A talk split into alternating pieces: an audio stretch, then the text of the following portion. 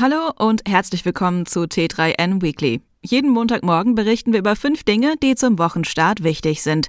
Diesmal geht es unter anderem um Karrieretipps, die du aus der Netflix-Doku über David Beckham ableiten kannst, eine Planetenkollision, derer wir zufällig Zeuge geworden sind, und teure Handys, die vielleicht noch in deiner Schublade liegen. Handys sind ja Gebrauchsgegenstände. Wenn sie nicht mehr funktionieren oder veraltet sind, werden sie ausgewechselt. So zumindest bei einem Großteil der Menschen.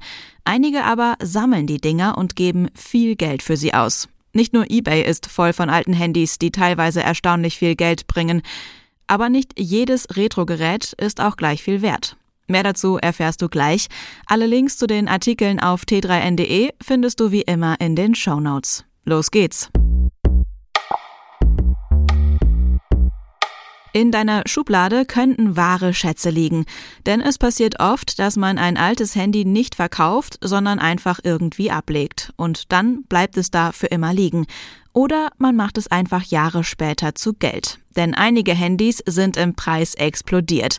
Ganz vorne mit dabei ist das Motorola Dynatec 8000X, das 1983 auf den Markt gekommen ist und schon damals mit einem Preis von rund 4000 US-Dollar sehr teuer war. Heutzutage sind Sammler bereit, für ein gut erhaltenes Modell etwa das Doppelte, also rund 8000 Dollar zu zahlen.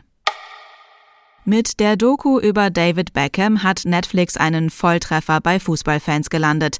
Der Klick auf den Play-Button lohnt sich aber auch, wenn man sich nicht so doll fürs runde Leder interessiert. Aus der Karriere des ehemaligen Fußballstars lassen sich ein paar Learnings für den eigenen beruflichen Werdegang mitnehmen. So war Beckham wie kein Fußballer vor ihm ein Experte für Personal Branding.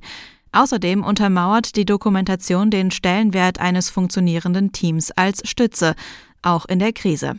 Und Beckham zeigt, wie es dir gelingen kann, persönliche Freiheiten mit einem erfolgreichen Arbeitsalltag zu kombinieren. Als zwei Eisriesen in der Größe des Neptuns und des Uranus 1800 Lichtjahre von der Erde entfernt zusammenstießen, entstand jede Menge Geröll und ein riesiger, heißer, rotierender Brocken.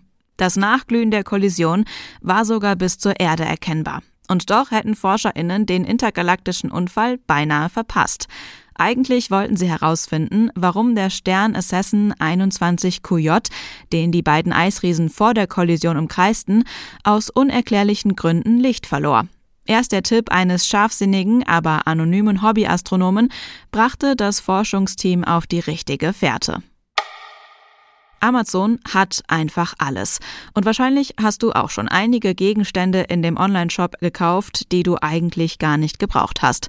Auch das dürfte einer der Erfolge von Amazon sein. Es geht eben so einfach. In unserer Liste findest du die 25 meistverkauften Produkte in Deutschland. Auch dabei könnte das ein oder andere Schätzchen sein, das eigentlich niemand gebraucht hat.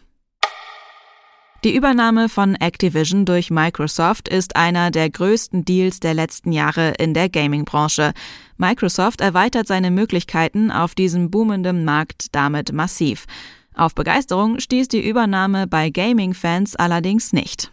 Die Stimmung dürfte sich auch dadurch nicht verbessern, dass kurz nach der Übernahme die Preise für beliebte Activision-Titel wie Call of Duty auf Steam in einigen Ländern deutlich erhöht wurden. Betroffen sind unter anderem Brasilien, Indien, die Türkei und Argentinien. Höhere Preise für einzelne Games auszutesten, könnte ein Mittel von Microsoft sein, um sein Gaming-Abo, den sogenannten Game Pass, zu stärken.